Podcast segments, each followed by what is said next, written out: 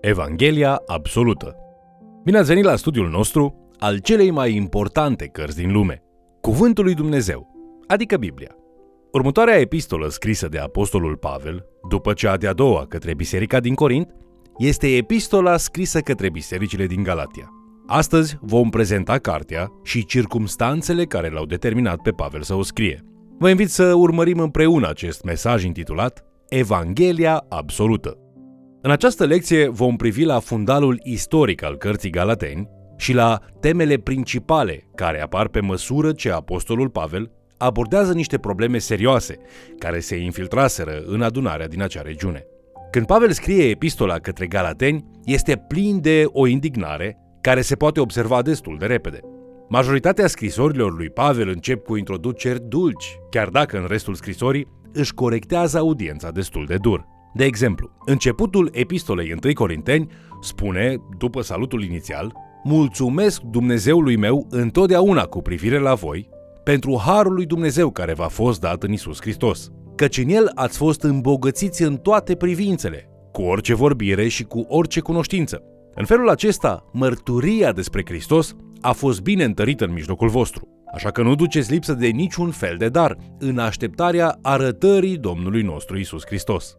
Galateni, însă, începe cu apostolul Pavel spunând Mă mir că treceți așa de repede de la cel ce v-a chemat prin Harul lui Hristos la o altă evanghelie. Nu doar că este o altă evanghelie, dar sunt unii oameni care vă tulbură și voiesc să răstoarne Evanghelia lui Hristos.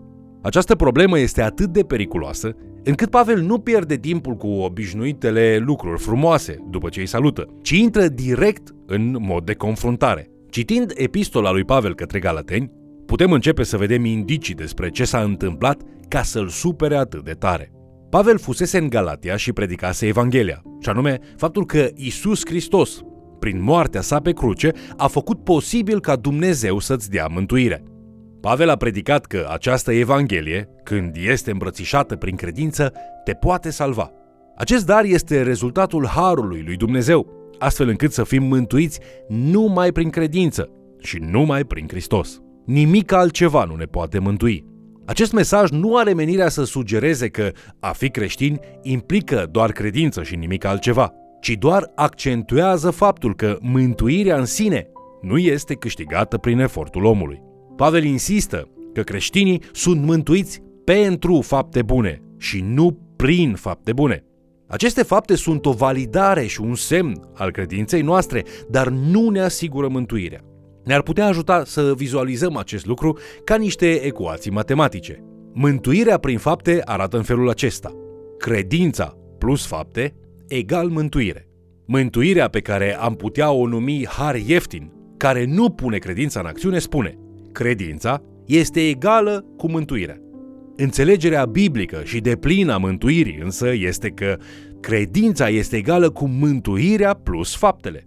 În timp ce Pavel merge în diferite locuri, predicând această evanghelie a mântuirii prin har, prin credință, conducătorii evrei s-au decis să-l urmeze. După ce Pavel pleca dintr-o zonă, acești evrei veneau și încercau să-i convingă pe noi răscumpărați dintre neamuri, care auziseră adevăratul mesaj al Evangheliei, să urmeze calea iudaismului.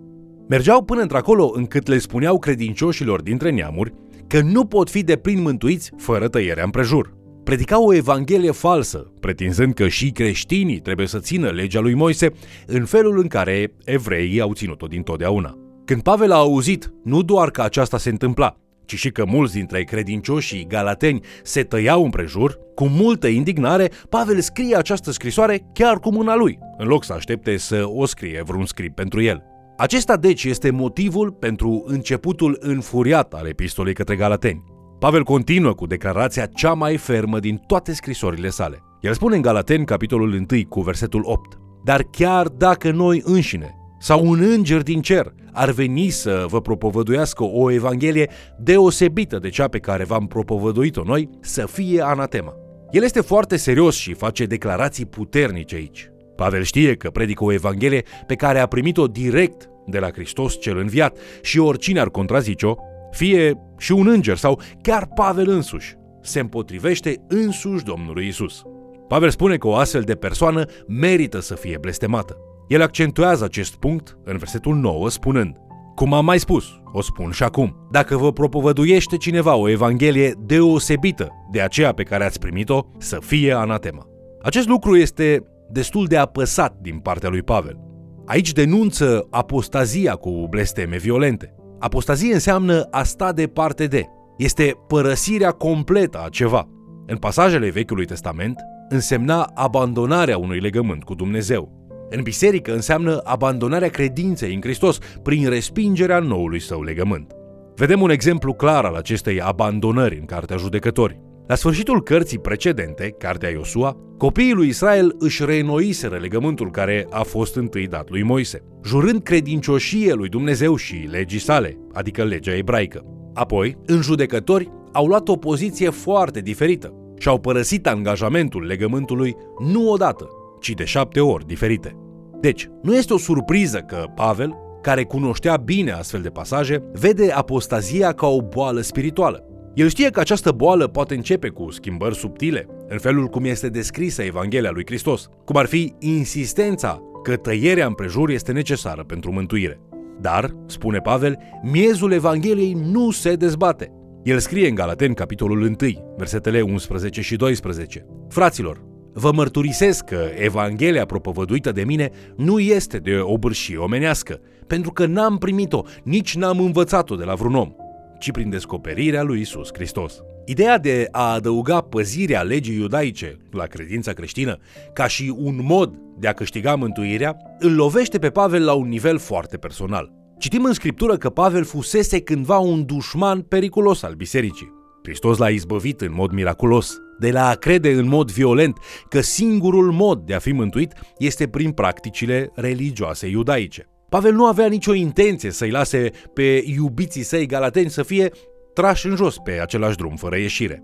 El le aduce aminte în Galateni, capitolul 1, versetele 13 și 14, că el deja mersese pe drumul acela, spunând Ați auzit, în adevăr, care era purtarea mea altădată în religia iudeilor? Cum, adică, prigoneam peste măsură de mult biserica lui Dumnezeu și făceam prăpăd în ea. Și cum eram mai înaintat în religia iudeilor decât mulți din neamul meu, de o vârstă cu mine. Eram însuflețit de o râvnă nespus de mare pentru datinile strămoșești. Apoi, Pavel sărbătorește eliberarea sa din această viziune pasionată, dar falsă, cu privire la Dumnezeu și mântuirea prin întâlnirea cu Hristosul înviat, spunând în Galaten, capitolul 1, versetele 15 la 17.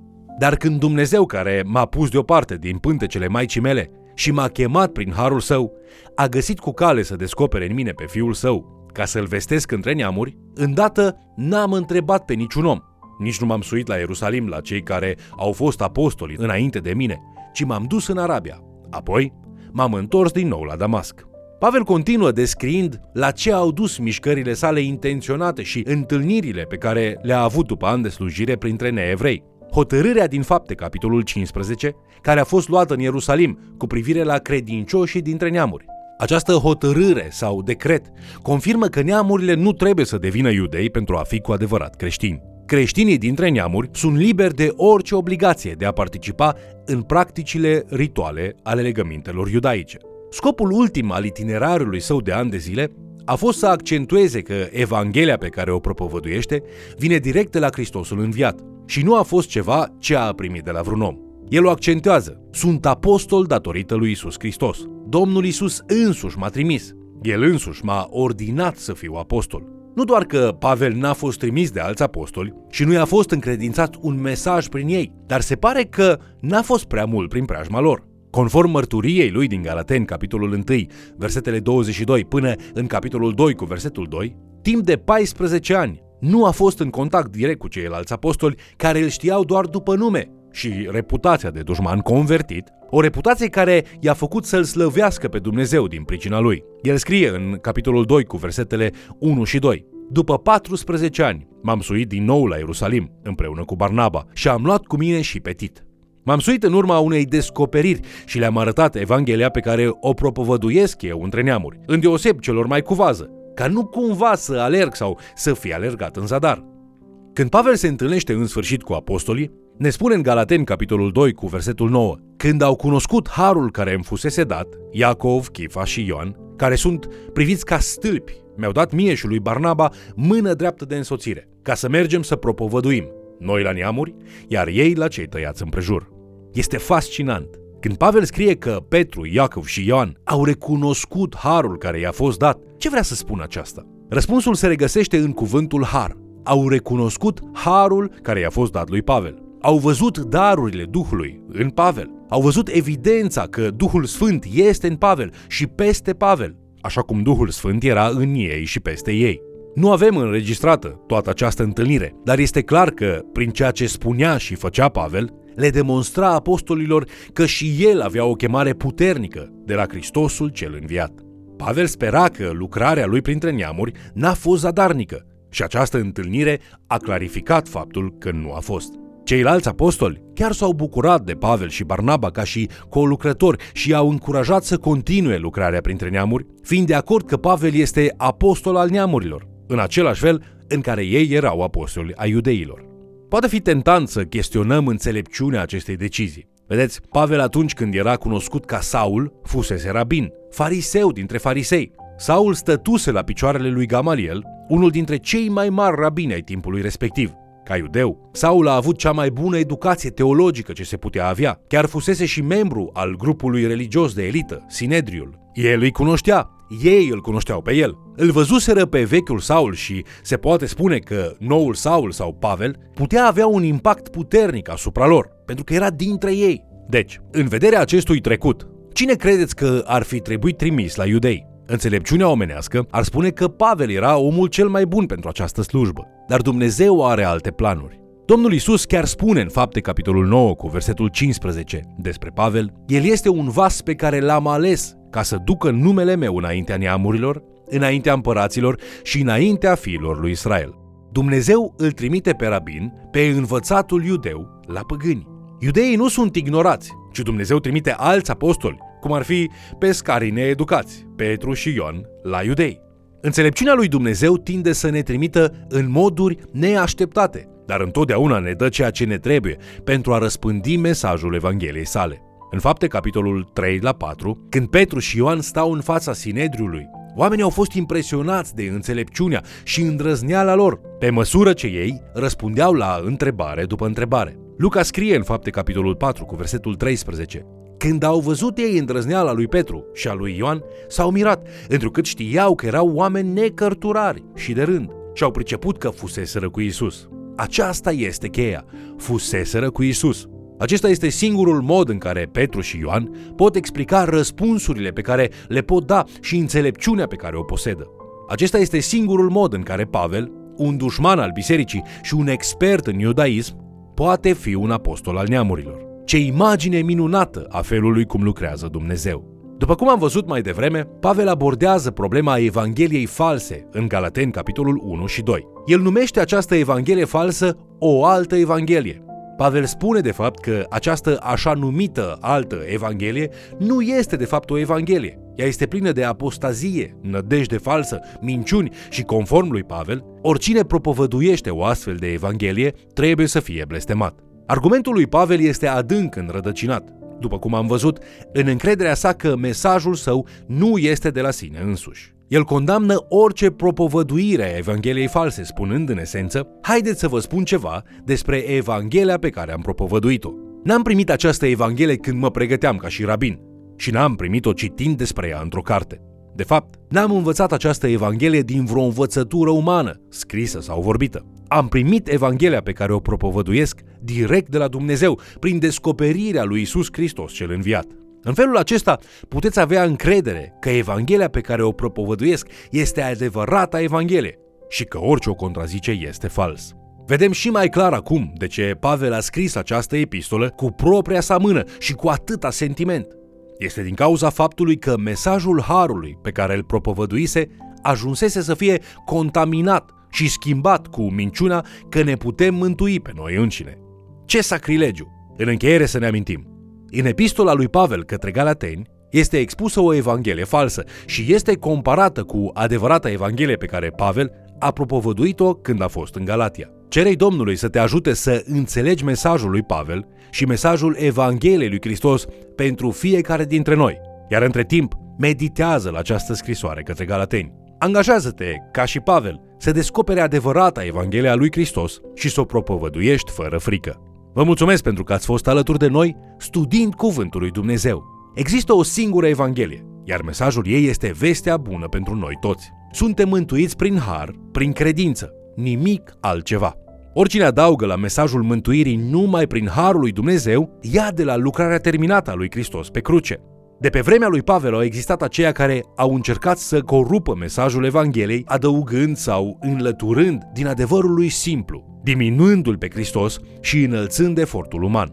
Până când ne vom întâlni din nou, harul și pacea lui Dumnezeu să fie asupra ta și a familiei tale. Te invit să ne urmărești în continuare și, de ce nu, să mai chem cel puțin o persoană să ni se alăture.